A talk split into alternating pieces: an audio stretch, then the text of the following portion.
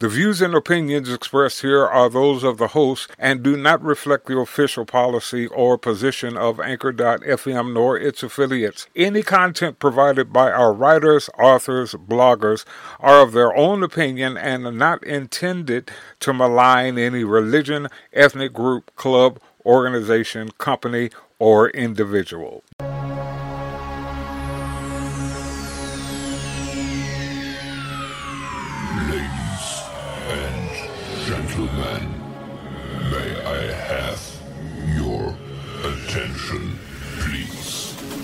The show starts in ten, nine, eight, seven, six, five, four, three, two, one, go.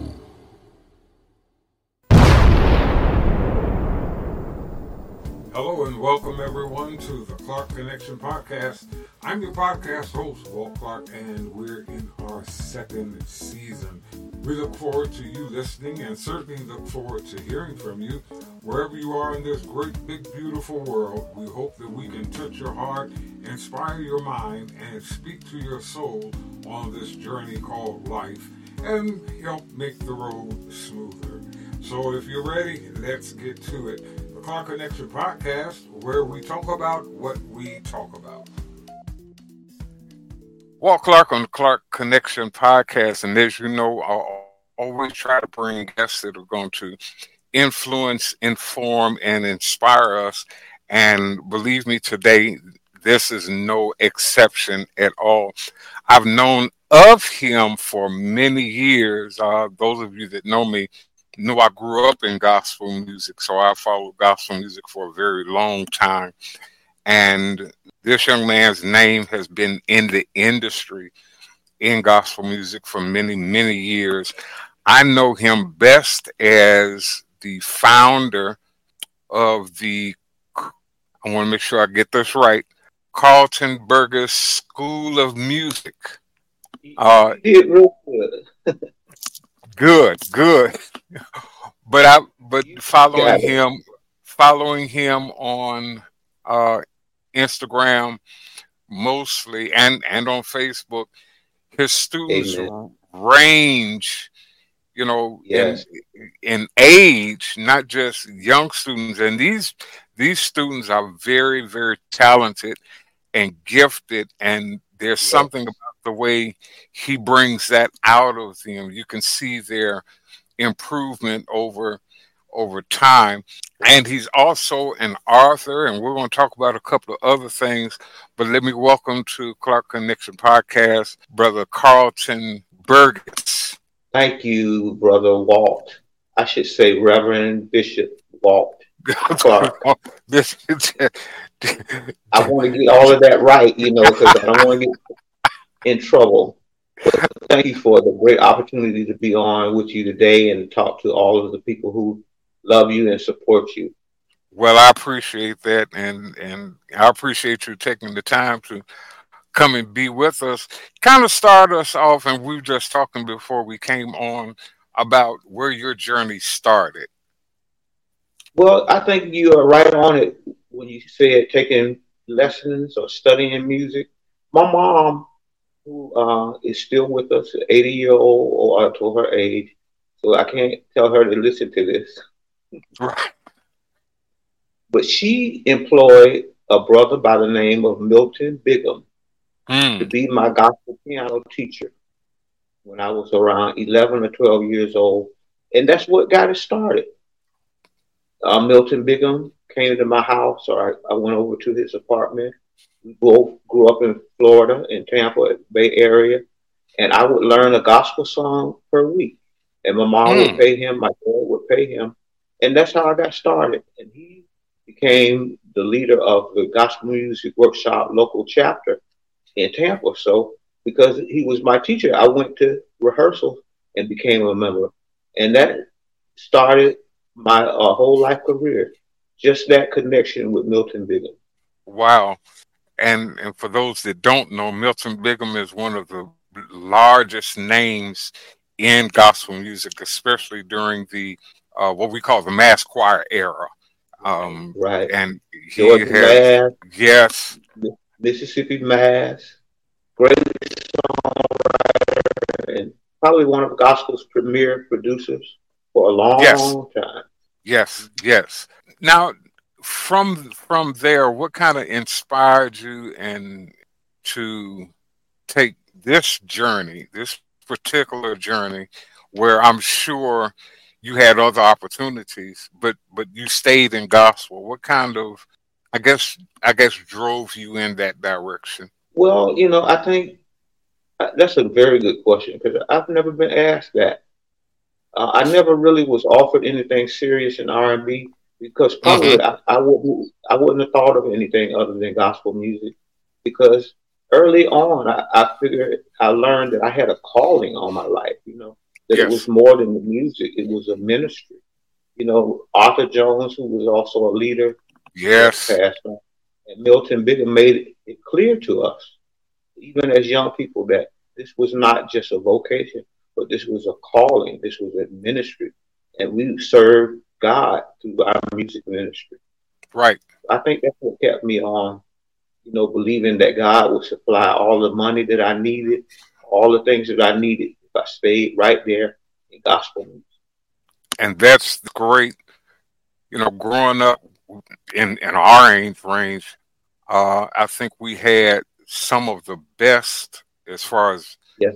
veteran musicians, teachers, educators, you know, to guide us along, because there were different ethics then. Right. You know, Absolutely. we we were kind of closer to the to the to the coming of uh, what we know as gospel music now. What what changes have you seen behind the scenes that kind of, now I don't want to take, I don't want to put it in a negative light, but kind of concern you as as far as, you know, gospel music or music period? Well, you know, I think that from even as a teenager, I've seen, I used to tell people I've seen too much. Mm-hmm. Traveling on the road with gospel singers, it's not going to always be Sunday school, or it's not going to be B T U all the time. People are right. people, and we have our weaknesses, we have our problems, we have our issues. But, you know, because of God's grace, I can't yes. look down and say anything other than look beyond our faults and sees our needs. And, you know, and he's been doing that, and he continues to do that.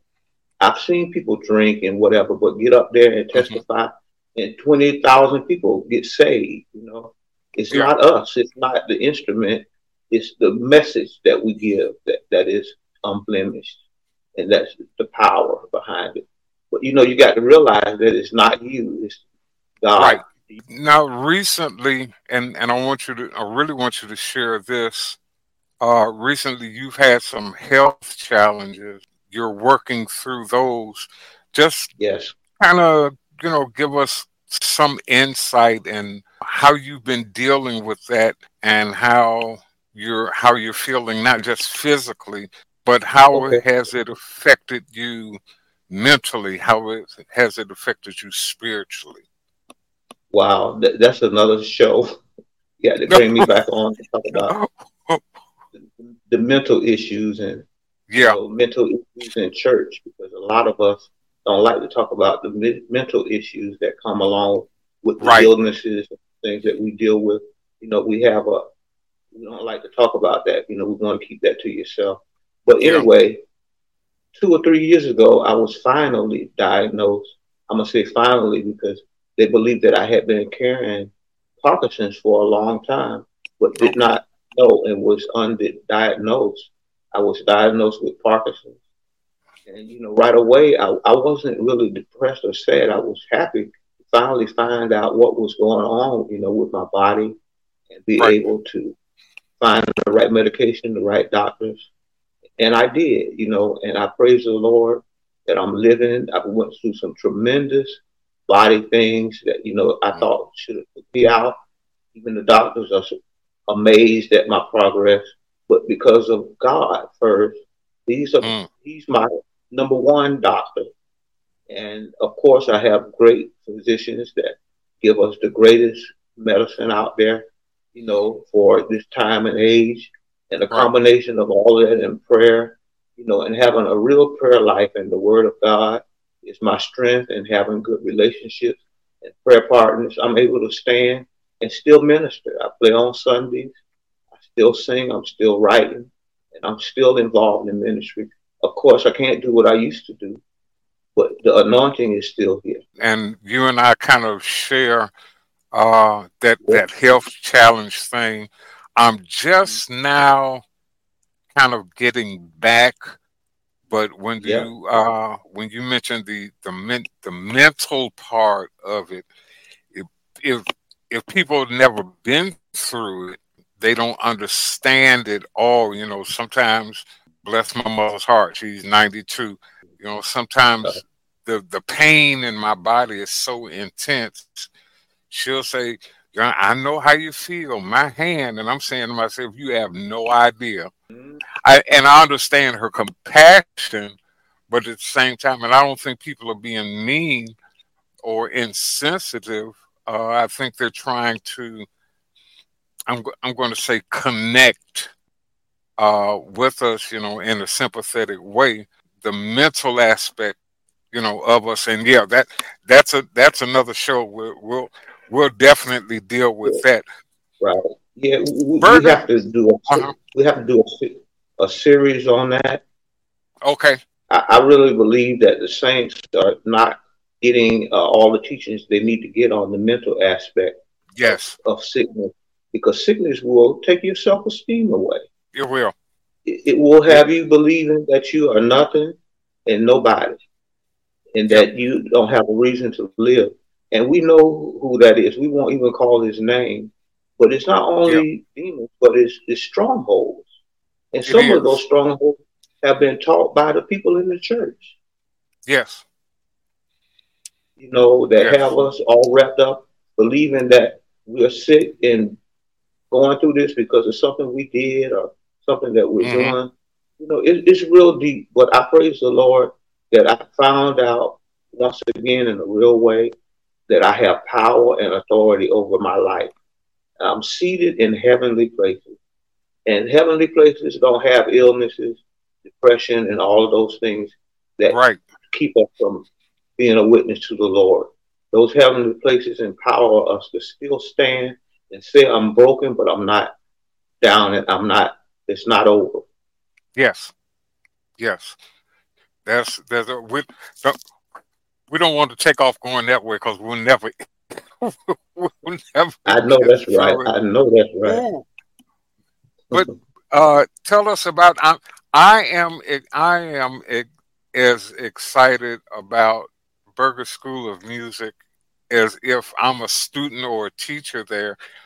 And I know you've got one of my my, my favorite people.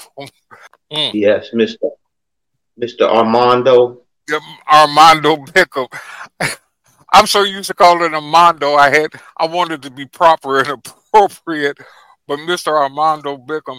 And and when I watch your students and watch how they interact and then watch how they grow, kind of give us a little background on how. And you've got locations both in Tampa and Washington, D C. Well, I, I don't have the D C. I had to pull back a, for a while, but okay. we're in to get back out there and open some satellites in different churches at this time. Okay. I'll let you know more about that when I come back. Yeah, but ab- absolutely. People, you know, what I love about it, it's not me, it's a team effort from the beginning. Good. We have people that are violin teachers, that are drum teachers, that are voice teachers, and we're all there to help people learn how to give God praise to, with excellence in their musical. And we've been doing it for twenty-one years. We've been, wow.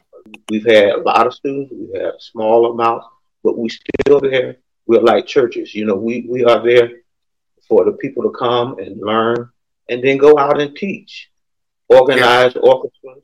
I've had students on The Voice, make the top ten at The Voice. You know, I, I have students that are, are uh, professional music teachers now, or ministers of music, or praise and worship. Wow. Leaders. I have recording artists. I, I, I want to share, you know, and they're black, they're white. I have a couple, Justin and uh, Bonnie from Brooksville, Florida, that have an exploding worship and praise ministry. And I took mm. her as a fifteen-year-old student and taught her to play, you know, some things. Wow. So it, it's always exciting because I just believe that this is the way that God has called me to serve him. And that is to teach excellence to his musicians, his Levites, as we call them. Man, that, that is magnificent. You've just published a book, uh, Carlton Burgess, I think songbook. It's the songbook. Right, uh, right. We, we want to know about that, and how do we get it? Great. The songbook covers twelve songs that I've written over the many years, from the first one that I wrote that was recorded by the Gospel Music Workshop to others like I'm Not Afraid that won a Grammy mm-hmm. for Brooklyn Tabernacle Choir, to music that I've taught in church. I had a men's choir that sang T T B B, and I, I have a, some music in there for male courses. And it's all can be found uh, at n time music dot com. Exclusively right now on w w w dot n time, and it's not spelled like N I N, it's just the letter N, small case, lowercase, time. We all know how to spell time dot com, and you can find it there. Pick it up. It'll be a blessing to you. Really bless your musician. Wonderful and, Thanksgiving, Christmas gift. And this is really important because both of us are on social media a lot, and we always hear musicians calling for, you know, choir music, new choir music, right, or whatever the case may be. So this is a good resource, ministers of music, uh, yes. choir directors. This is a good source of mu- choir music because, you know, we're still feeling the effect of, you know, the COVID shutdown and everything. And so we, you know, when you come back, you do want something fresh. You do want something exciting. And so this is a good resource to use, the Carlton Burgess uh, music book. So you need songbook. So you need to make sure that you go and get that. Uh, can I, can Carl- I say one thing that I really oh, yes. on my mind about the book? One song yes. in there I wrote many years ago, but this song was the last song that Reverend James Cleveland and the Southern California Choir, the one that recorded with Aretha Franklin, sang at the Gospel Music Workshop. And that song is in the book. I was so blessed to be sitting in the audience as a twenty-four-year-old young songwriter, and he starts singing one of my songs, and it's called After the Rain, The Sun Will Shine Again. That's right. It, it's, it's historical for me, and this is how I leave my legacy. That's right. I I remember. Like I said, I've I've been following you a long, a long time in little bits and pieces. That's thirty years, yeah. That's, Man, that's yes, man, that is amazing. But Carlton, thank you so much, man, for coming by. And we're we're going to come back together again because there'll be some other things that we want to thank talk about so and and yeah. you know, kind of give people as much influence and inspiration as we can. So thank you again, and we will certainly be looking forward to more conversations in the future. Absolutely. Thanks again. That's all we have time for on this episode, but we'll have more very soon. If you don't mind, follow us on Twitter and Instagram right there at It's Me W C one. It's Me W C and the number one, all one word. You can also email us at walk clark music at gmail dot com with ideas, suggestions, comments, and yes, criticisms. We welcome it all. Thanks for listening. And wherever you are in the world, wherever you may be in life, we pray peace, productivity, and prosperity over your life. When I smoke weed, I get lost in the music. I like to isolate each instrument. The rhythmic bass, the harmonies on the piano, sticky melody. Hey, hey, hey, hey, hey, careful, babe. There's someone crossing the street. Sorry, I, I didn't see him there. If you feel different, you drive different. Don't drive high. It's dangerous and illegal everywhere. A message from N H T S A and the Ad Council.